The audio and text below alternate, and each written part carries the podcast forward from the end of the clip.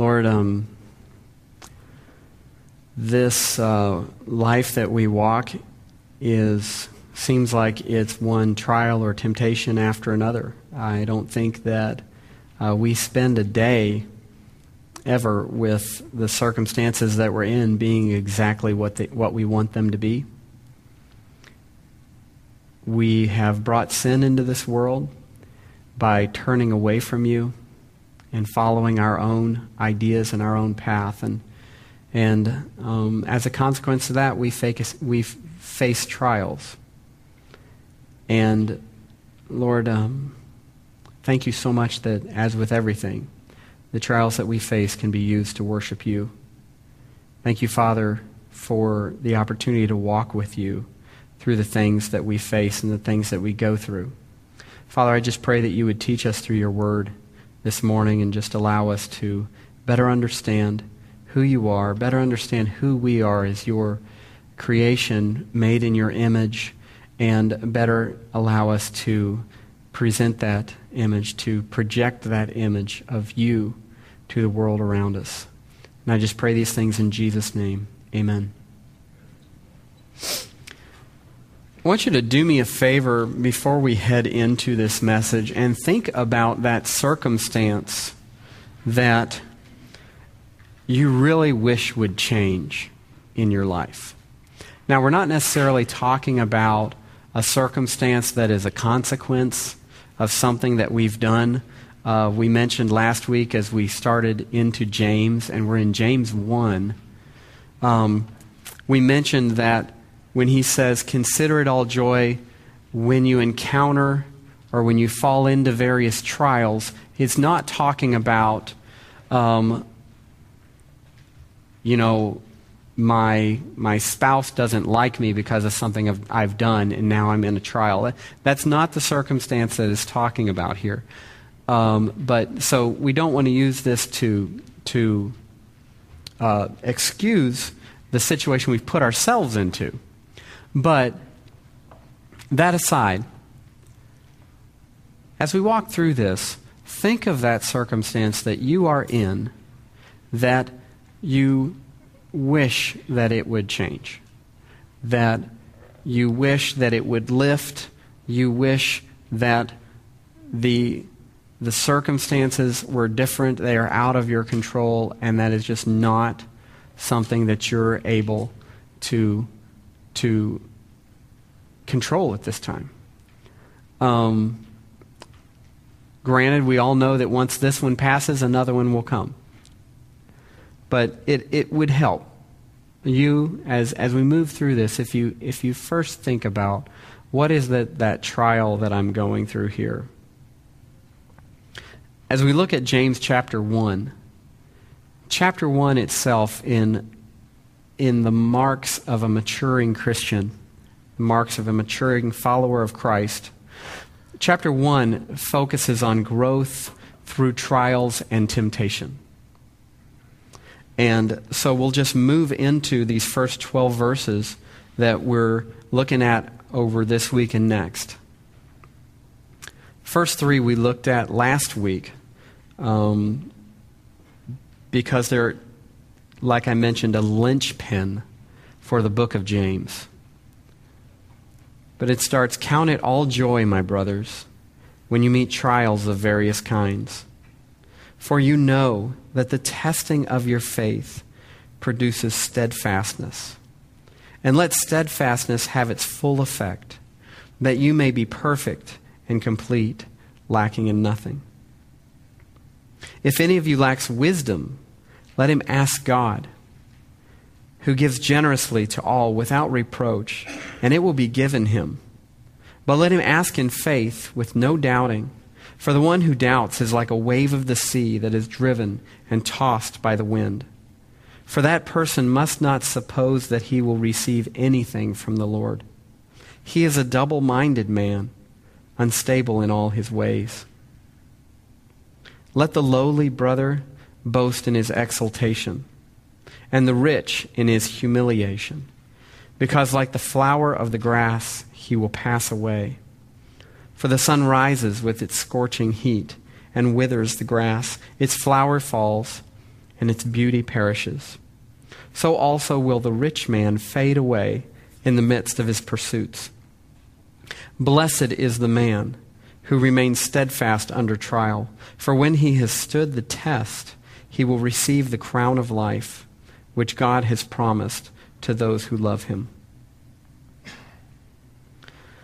So, this morning and next, and next week, we're looking at this idea of, of being blessed under trials.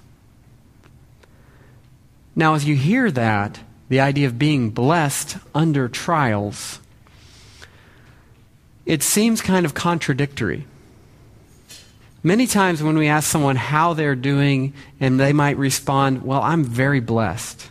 It may be that they are thinking at that moment of, of either financial blessing that they are sensing, or, uh, or the blessing of their health, or the blessing of their circumstances. It may just be that it's just a, a reaction. That's just kind of what they say.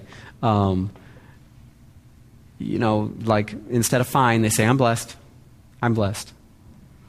But typically, when we are under a trial, the blessing that we are looking for is a lifting of that trial, the end of that trial, taken, taken out of that trial. Usually, blessing to us has something to do with something comfortable, something profitable, about the way that our life is going at that moment. The central idea of what we're looking at today from these 12 verses it says, For the follower of Christ, what it means to be blessed by God should become clearer through trials.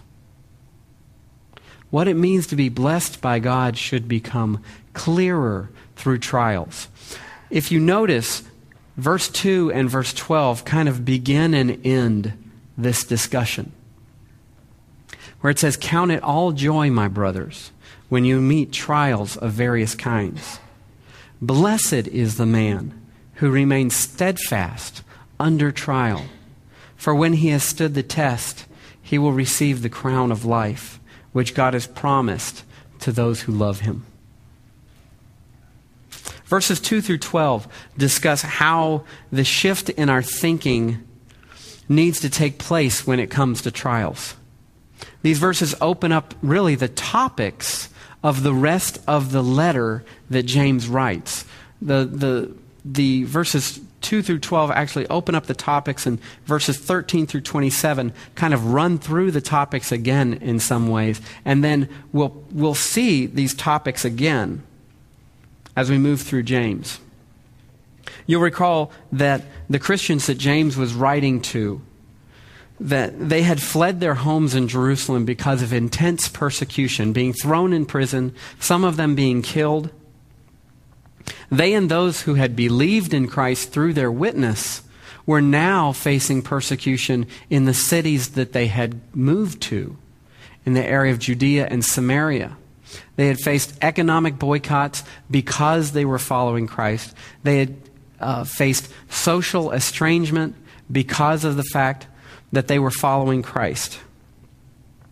They had a lot of tension in their churches because now they're also figuring out how do we make a church together with we've got Jewish believers, we've got Gentile believers.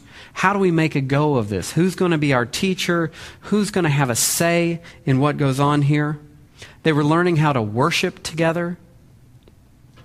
James 1 opens the topics of what a relationship with God is really about as our Father, as we move through tough circumstances.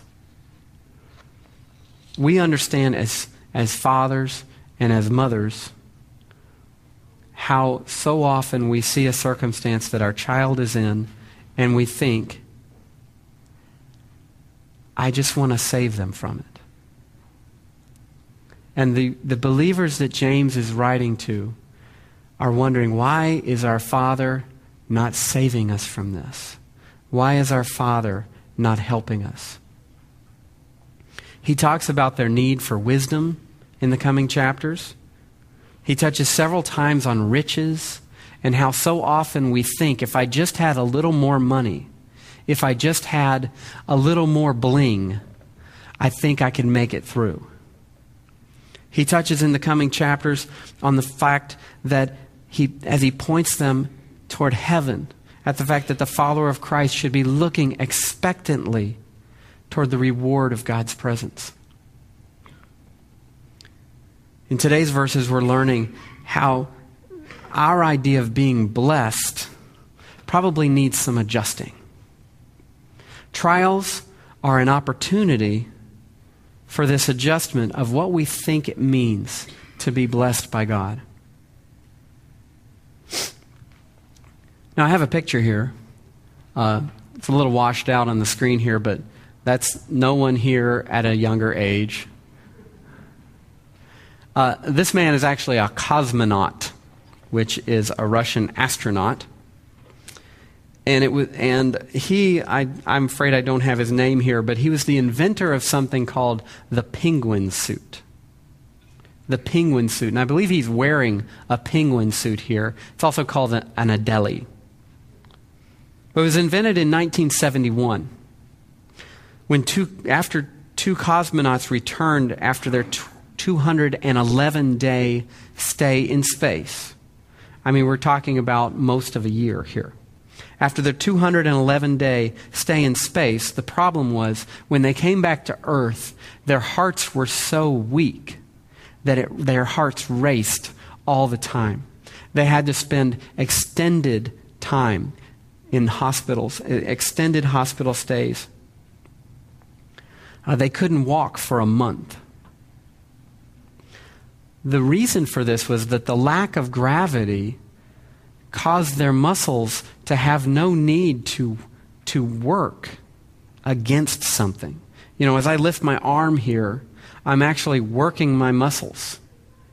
You know, don't any of you go home and say, "See, honey, I'm working out." JD said it. No, but but in the absence of gravity, there was no need for their muscles to work in order for them to move. They weren't having to work against gravity. And what the penguin suit would do is it was full of elastic bands that would make a cosmonaut or an astronaut's movement in space hard on purpose. So that they could spend this extended time in space, and every movement as they work was actually working their muscles so that when they came back down uh, to gravity, their muscles weren't atrophied, their muscles weren't weakened because of the lack of resistance. Isn't this, I want you to see that trials work in this way. If you'd put one of these suits on one of these guys without an explanation, their thought might have been, Why are you causing me all this trouble? Why do you want to make it hard for me to move? Why do you want to make it hard for me to get out of bed in the morning and put one foot in front of the other? But they would have been explained with the fact that this resistance, this restriction, this trouble that you feel is keeping your muscles from, from becoming nothing. In the same way, that's how we respond to trials when they come, isn't it? Why does this have to be here, Lord? Why do I have to go through this? Why does it have to be hard to get out of bed? Why does it have to be hard to put one foot in front of the other? I want you to get a glimpse of the purpose of trials this morning as they work our relationship with the Lord, as they tone our relationship with the Lord. The first idea that we're looking at here is that trials are opportunities to reconsider what being blessed means to us. They are opportunities to reconsider what being blessed means to us. Now, I know we looked at these three verses as a linchpin for the, for the book of James last week, but we're going to look at them in the context of these 11 verses that we're looking at this morning, just shortly here. But you'll recall that he tells us, Count it all joy, my brothers, when you encounter various trials. Now, let's remember, he's writing to believers in Christ. He's writing to those that have recognized that they, their sin separates them from God and that in their own righteousness they cannot earn a relationship with God. But that Christ, in his righteousness, in his power, in his eternality, sacrificed himself for us, paying our debt of sin, and enabled us by receiving his payment on our part by receiving His righteousness in place of ours, enabling them to have a relationship with God. So He's writing to people that have received Christ as their Savior, that has received Christ's payment, Christ's righteousness to act on their part, and that's why He calls them brothers. Count it all joy, my brothers, when you meet trials of various kinds, He says. You might remember that this term, count it all joy, is a banking term, or it's the same, it's what we do when we move something in our checkbook, our checkbook from the debit column to the credit column. He's saying, when you look at a trial, we should be able to look at that and say, this is for my benefit. This will be credited to my life. Not in a sense of earning something, but in a sense of this will improve my relationship with the Lord. If He's allowed it into my life, it must be for His glory and for my good. We have this idea that it's only being without trials in life in which we are blessed. We consider being healthy as a blessing, a good crop and rain as a blessing. We consider a promotion at work as a blessing. Now, these are all blessings. And it's good to recognizing them as coming from the hand of our Father. But we're told in this passage to add trials over to the blessed column. Add trials to that same column of being blessed. And it sounds like crazy talk. But why is it that we should reconsider trials as a blessing? He says, For you know that the testing of your faith produces steadfastness. We talked last week about the fact that, that it's only in this testing, it's only in these trials that we develop steadfastness. We talked about steadfastness means to remain under. We develop the ability to remain under something, to not say, I'm out of here. to not say, Lord, if you're not going to do this for me, I don't want anything to do with you. Steadfastness could al- is also translated endurance. It's also translated perseverance. A person doesn't just walk out of their home and decide, I'm going to jog a marathon today. I'm going to jog 26 miles. You know, I've always wanted to be a marathon runner, so today's the day. I actually had a friend in college. He was extremely fit. Um, he decided the week before the Chicago Marathon that he was going to run the Chicago Marathon. He did it, and he literally, literally was sick for the next 12 months. Um, a person doesn't just step out of their house and decide, I'm going to jog a marathon today. It's something they have to build endurance for. It's something that they have to develop the ability to keep putting one foot in front of the other one mile after another. Endurance is what is needed. We talked about the fact that it is when our beliefs are combined with steadfastness in whatever the circumstance that we would consider them convictions. So our beliefs need steadfastness to be added to them. Steadfastness comes through trials that we face. In the same way, we develop the ability to glorify God amidst trials by remaining under the trials in a way that pleases Him. We'll talk in the coming weeks of how a trial quickly becomes a temptation when we start to entertain the idea of maybe I don't have to deal with this in a way that pleases God. Maybe I could deal with what I'm facing in another way. And that's when a trial becomes a temptation. And that's why James turns the corner there in the middle of chapter 1. We face a challenge today, though. When everything is at our fingertips, when the, it's unthinkable not to be able to Google something that we don't know. Right? How many of you guys do that? Having a discussion, well, what is that? Who is that? Who played in that movie? Or, well, what is, what is it? What does that word mean? Oh, let's Google it. We have this expectation that everything should be answered, everything should be there. We face a challenge today when a child's boredom is something that we as adults think we're supposed to solve for them. Our kids will grow up thinking boredom is a trial. But we face a challenge today when we claim that a relationship with God, a relationship through Christ, is going to solve all your problems. And that's a problem. We'll work from the idea that problems are intended to. We work in these situations from the idea that problems are intended to be solved now. God's plan for troub- is for troubles to do a work in his children as we persevere through them. We also talked about the fact that being able to reconsider what it means to be blessed means valuing what God is moving us toward. And that's his reasoning here for being able to consider trials joy because they produce steadfastness. And then he says, And let steadfastness have its full effect, that you may be perfect and complete, lacking in nothing. Our Heavenly Father has the desire to move us toward what it, more of a perfection in our relationship with Him, more of a completeness in our relationship with Him. We're not going to fully attain this free of being free of the presence of sin and in His presence.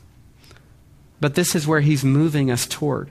And if we don't find this most important to us, then we're not going to find joy in the trial because the trial is moving toward, it's intended to move us toward this growth and maturity in our relationship with Him. So being able to obey this command requires a major shift in what it, we consider to be best for us.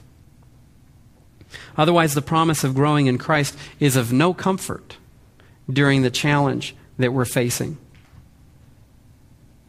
Now, I used to do a little thing with students where I'd, wow. You can kind of see that, at least over here. Glad I didn't try this today. But, anyways, grow two of Jim Dandy the fourth's all candy, all Canadian yams, Barbara. But I would have two students come up and put on different colored glasses. And the student that had, would had one colored glasses on would see this. The student that had the other colored glasses would be looking at this, but they would see this.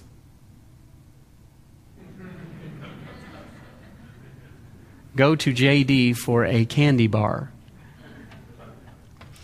And the student that would be able to read that would, would just kind of put the glasses on sit there and think and walk over to me, and I'd hand him a candy bar. The other one would be sitting there going, What's he see? How's this work? The point of that being that we have to look with the right eyes. We have to see things as God intends them to be. We have to be looking through the circumstance, through the situation with wisdom, with God's wisdom, in order to be able to get from it what He intends. These verses, as I said, are the linchpin for understanding James. James is speaking about the trials that his readers are going through as a great opportunity to grow. He challenges us to consider how we are approaching our trials and the answers that we are clinging to. Notice that maturity in Christ is described as lacking in nothing. And then he begins the next verses with, If any of you lacks wisdom. He pointing to this is this is one of those things that God is ready to give to you to help you see the trial in the way, in the, for the purpose, in the way that He has for you. And, and this is where this second point here, I know you've got four points on your sheet. Don't worry, we're only working through two of them today. Next week is the, la- the, the last two points. But it's in here where he says, But if any of you lacks wisdom, let him ask God, who gives generously to all, without reproach, and it will be given him. But let him ask in faith, with no doubting, for the one who doubts is like a wave of the sea that is driven and tossed by the wind. For that person must not suppose that he will receive anything from the Lord.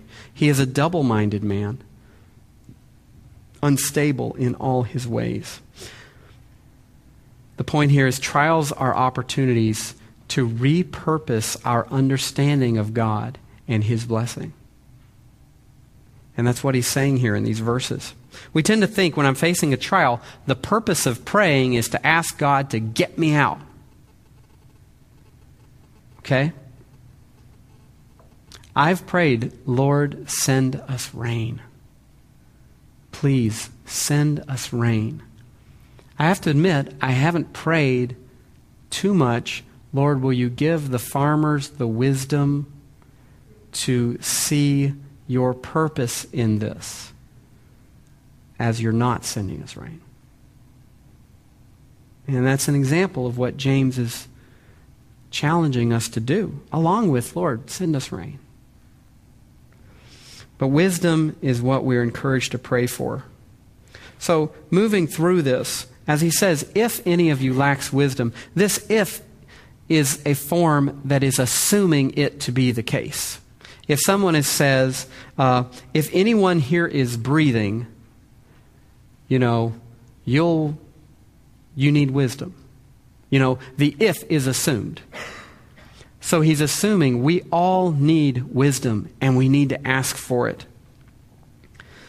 When he says ask, he's saying, let him keep on asking let him continue asking. When, as we need wisdom, let us continue asking for wisdom. Wisdom is seeing things correctly.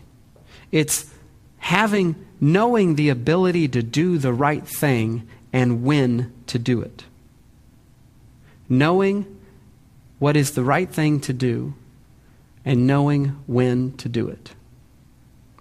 The wisdom that is needed in trials has to do with how to remain under the trial in a way that brings glory to the Lord, in a way that allows us to grow further in our relationship with Him. A quote I read is this Why not ask for strength or grace or even deliverance? And I say we should. But why, he's saying, why isn't James pointing to this? Why not ask for strength or grace or even deliverance? For this reason we need wisdom so we will not waste the opportunities God is giving us to mature. Wisdom helps us understand how to use these circumstances for our good and God's glory, the writer wrote. James moves then from what we should ask for to whom it is we should ask it. He goes on to explain the character of God in respect to prayer. He explains to, he gives to all of his children, all of those who call on his name, who ask for wisdom. He explains this, this is, this is without reproach. I don't know if you remember this as a kid, or maybe you've been this kind of parent or grandparent at times, where you get bugged and bugged and bugged for something, and then finally you're like, okay, I'm going to give it to you, but you're going to sit down, and I'm going to tell you, I, this is my opportunity to tell you why I'm so upset, you know. And it's, it's um, the idea is he gives without cutting words. He gives it without uh, making us regret asking.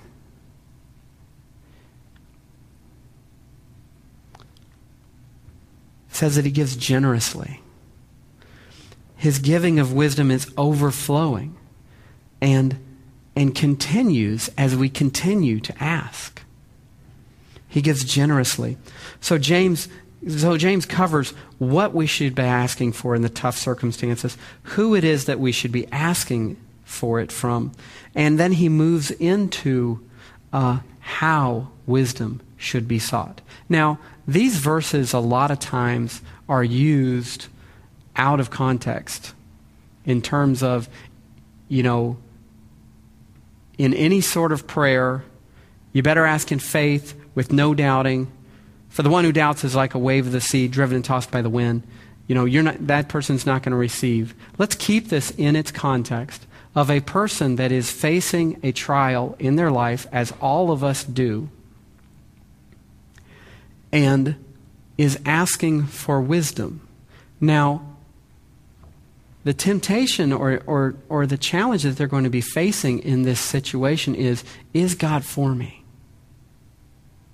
And where does my situation fit into what God is doing here? What is his plan?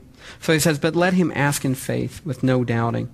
The rest of this section seems like it gets really harsh. It seem, it's, it, it's important that we don't approach this passage thinking that it tells us how to get from God what we want. Because that's how we end up using this. Okay, if I, I got to build, okay, I'm going to ask him. I got to I got to get a lot of faith up. Okay, a lot of faith because I want him to do what I want him to do. Right? That's we we can tend to treat passages like this like like um, magic spells or something. It's actually the opposite of what these verses are talking about. You might recall this passage, again, is talking about wisdom for growth for people that are going through trials. He says, let's unpack this a little bit. He says, let him ask in faith. There's a little anagram in your notes there. Maybe you've heard this before. I, I appreciate a definition of faith being forsaking all, I trust him. Forsaking all, I trust him. I'm putting my trust in Him. Faith is trusting what we believe to be true. Faith, which stands during trials, is belief with steadfastness. So, James has a way of unpacking his ideas by describing it in several different ways. We'll see that through James. He'll make one statement and he'll describe it as, um, well, as he did with growing in maturity to be perfect, complete, lacking in nothing. You know, and he does the same here with asking in faith, with faith, with no doubting. For the one who doubts is like a wave of the sea, and, and unpacks it in that way. So he describes it as being with no doubting. This means literally without a separation between. Imagine the trial being like a wedge, okay? That could separate you from what you believe about the Lord. And, and basic, you know, let's pack it all into that God is great enough and God is good enough. And He's beyond great enough and He's beyond good enough. Okay? So there's you and your belief, and this doubting is to, the term here means without separation. And imagine that trial be like trying to drive a wedge, or the enemy trying to use that to drive a wedge between you and what you believe about the Lord. Without the separation, it says. So that is what it means to ask in faith, is without a separation between what you yourself and what you believe about the Lord. The doubter is described as being like a wave of the sea. And we're, we're going to unpack that a little bit more. I'm leaving that kind of undone there of this separation idea because he, he gets to a better understanding when he talks about that person is double minded. Okay? The doubter is described as being like a wave of the sea. And he hammers this point home, being tossed back and forth by every. I enjoyed um, a few times, well, let me say, I went fishing with my father in law and my brother in law in Lake Michigan. And it was a, um, a real treat, you know, um, pulling in these big fish. I, am not even going to try to say what they were. But um, I went twice. I really enjoyed one of them. The second one, the wind was up and the waves were at about four foot swells. And while they, I know you're going to think I'm a wimp, but while they were on the back of the boat fishing, I was in the cabin with a hat over my eyes, just trying to keep from getting sick. Well, I was sick, but trying to keep from getting sick. Um, those waves were just moving back and forth, moving the boat up and down. And, and James is telling us that the one who doubts, the one who allows the trial to come between them and, and there's no steadfastness there that holds them there to their beliefs, the one that doubts is like that wave. I'm, I don't know what I'm doing. I'm just following the wind. Whoops, sorry, boat. You know, you're going up, you're going down, up, we're coming back. You know, it, it's not a, it's not a, obviously, it's not, it's a humbling description of ourselves at times. This person is not steadfast in their faith and is described as being tossed like a wave, uh, just following where the wind pushes it. These are pretty important ideas here. We're told that the person is not going to receive the wisdom from God that they ask for. I mean, I don't know if about you, but when I hear that, I'm like, okay, I'm perking up. What's, what's the deal here? What's going on? What is this about? Okay, so when is it that I fit into this description of lacking faith, doubting, like a wave of the sea? The biggest key, like I said, comes from the following verses. For that person must not suppose that he will receive anything from the Lord. He is a double minded man, unstable in all his ways. Double minded, this is a word that most people believe James coined this um, compound word. It actually means literally double souled. Double, this person has two souls. I mean, yeah, that's kind of weird.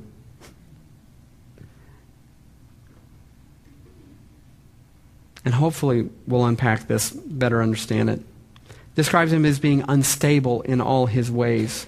James is saying that the person who fits this description has bigger issues than just the trial they're going through. They're unstable in all their ways. He's unstable in all his ways, not just in how and what he prays for when he's under trial. Remember, the context here is how does he pray? What does he pray for? Okay, beyond that, the person that is not asking in faith, is, a, is doubting, is tossed back and forth, double souled, they're not just unstable in what they pray for when they go through a trial, they're unstable in everything. Okay, but recall, a trial allows us to see into our soul a little bit. So maybe we can do some work on this double mindedness. Maybe we can do some work on this lack of faith. Through the trial, it allows us to redefine what does it mean to be blessed by God? What is my relationship with God really about? Can you see here a little bit on how a trial allows us to see into our soul a little bit? The issue for the person being described here is that of moving back and forth about who God is and what a relationship with Him is about. I mean, these, these, are, these are big issues, wouldn't you say? The issue of the person going through the trial and not, and not able to approach it in faith, and they're, they're tossed back and forth. What they're being tossed back and forth about is who is this God that I claim to serve? Is he good enough? Because I don't feel like he cares about me right now.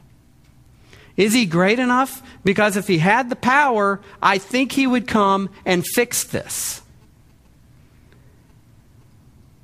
And if they had some wisdom to see into that situation, they would start to see maybe I'm sitting on the throne.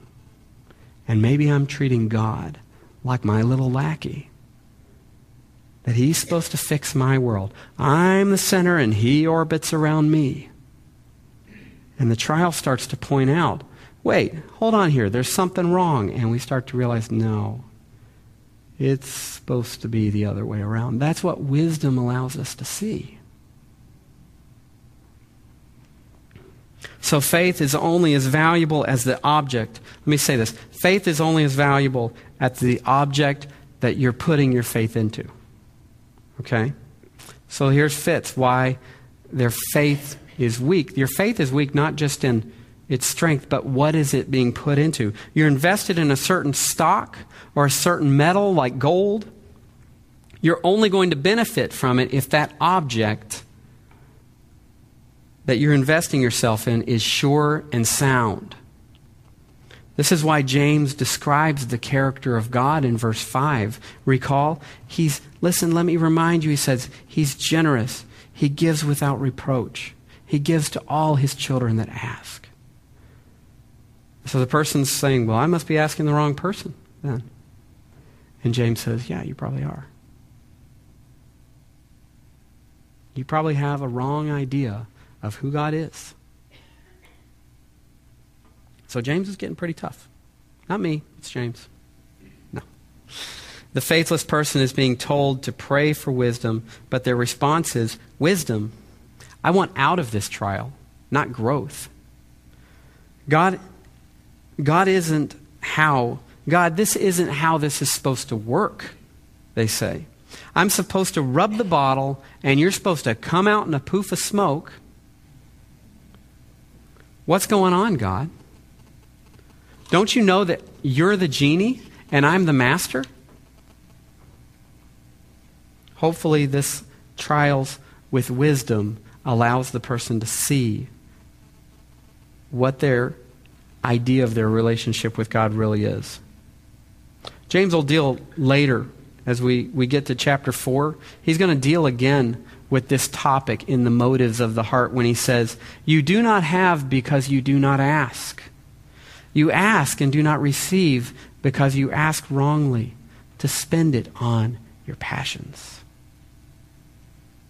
So, again, chapter 1 is just kind of letting us know these are the topics we're going to be hitting on, these are the topics we're going to be covering. D.A. Carson says this, speaking of the double minded person, says their real interest is in advancement in this world. But they also want to enjoy some of God's blessings now and go to heaven when they die. He says, such a person will not get wisdom, James says. In fact, such a person will not receive anything at all from God. James is saying, this guy's got bigger problems. Not just in the fact that he's not asking for wisdom correctly and he's not going to be able to move through this trial well. Um, that person should not suppose that he'll receive anything from the Lord.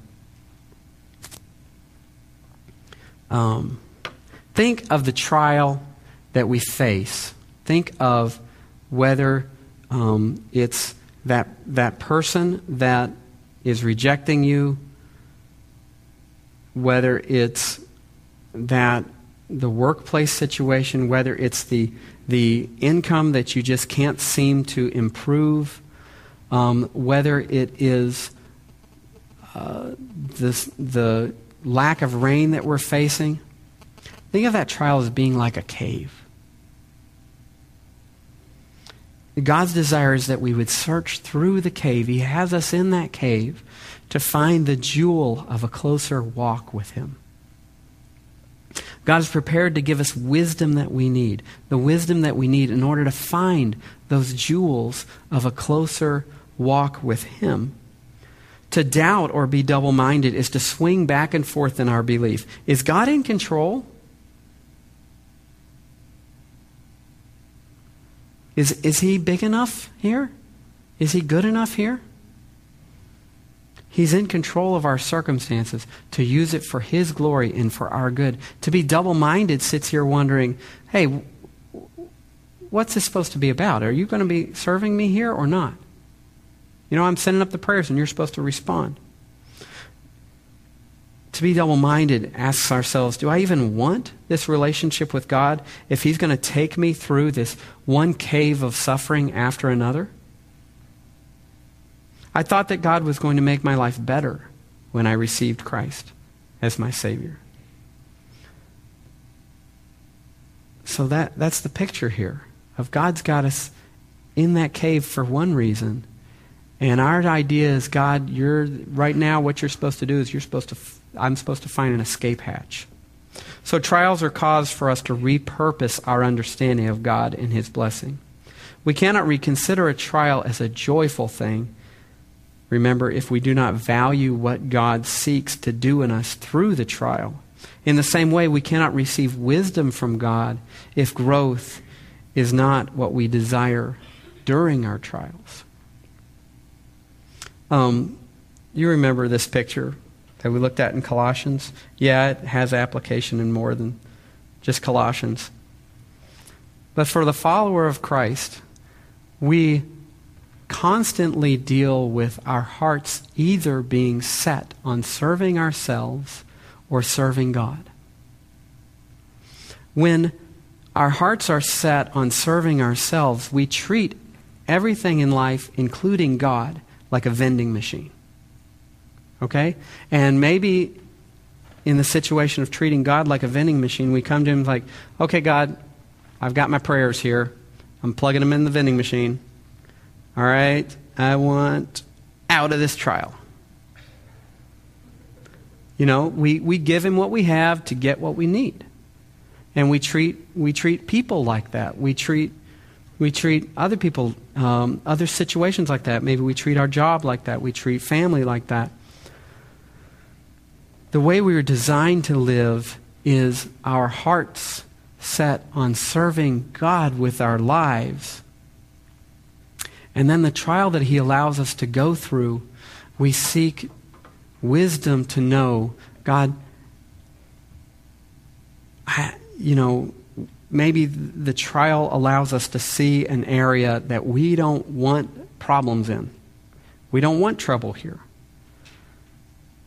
but not being double minded, approaching it in faith, being, being steadfast to what we know about God, we're able to look at this and say, I know that you are in control here. I know that you are able to do whatever you desire. I know that you're about your glory and my good. And so, Lord, will you give me the wisdom to know how to go through this in a way that pleases you, in a way that grows me closer to you? And that's an example of laying that area of our life on the altar of worship. We sang a song, Heart of Worship. It says, King of endless days, nothing could express how much you deserve. Though I'm weak and I'm poor, all I have is yours. Every single breath. And you know what? This is life worship. As the song says, I'll give you more than a song. We're willing to come and worship Him with our praise. Are we willing to give Him our lives in worship? And trials bring us face to face with where we are in that. And having faith that He is good and that He is great and that He has our best in mind and that, and that in the end, we're going to glory in Him. Allows us to say, God, would you give me the wisdom to know how to walk through this? Or, Lord, maybe the first is, what's going on? And realize, wait, this is pointing out that I'm really over here. Because I'm upset with you right now. And I want you to do differently here. And I'm recognizing I've got my heart set on serving me and I'm just treating you like a genie. Lord, can you turn my heart back to serving you? One of the greatest examples that we have of this is Christ in the garden. Lord, let this cup pass from me. Yet not my will, but yours be done. It says that for the joy set before him, he embraced the cross. the joy of glorifying the Father. That's why he says in the upper room when Judas leaves to go get the priests, Now is the Father glorified. For the joy of, set, of glorifying the Father set before him, he embraced the cross. And the picture that we have is him saying, Lord, if it, if, if, if it be your will, take this cup from me, but not my will, but yours be done. And in the trial, any trial that you face, if you can be brought back to the garden of our Savior, of not my will, Lord, but yours be done, then it is an opportunity to offer up that area of our life as life worship to Him. Life worship. For the follower of Christ, I'll just, as I say this, I'll, I'll have the worship team come on up. For the follower of Christ, becoming more mature and complete through trials is not a workshop. Okay? It's not a workshop. Becoming more mature and complete through trials is about life worship. Becoming more mature and complete is not a workshop in that it's not about working harder on something so that we have something to offer God so that He'll love us more. Okay? Becoming more mature and complete, it's about living our lives as an offering of worship to Him. You know, His love is ours if we know Christ as our Savior, His full mercy is ours. Our position in Christ is secure. Our joy is limited. And it is limited to how much we're able to walk through this life with Him at the center, it being about Him, and the trials that we face, we interact with them, approaching it in terms of, Lord, how can I grow from this? How can I get joy of growing closer to you? Lord, this trial is pointing out that I'm clinging to something more valuable than you are to me. We just just keep stripping it away, Lord. Give me a closer walk with you through this. Father, Lord, I, I ask for your grace, more of your grace, more of your mercy, Lord God. Thank you so much that you give generously, that you don't ridicule us for needing wisdom from you.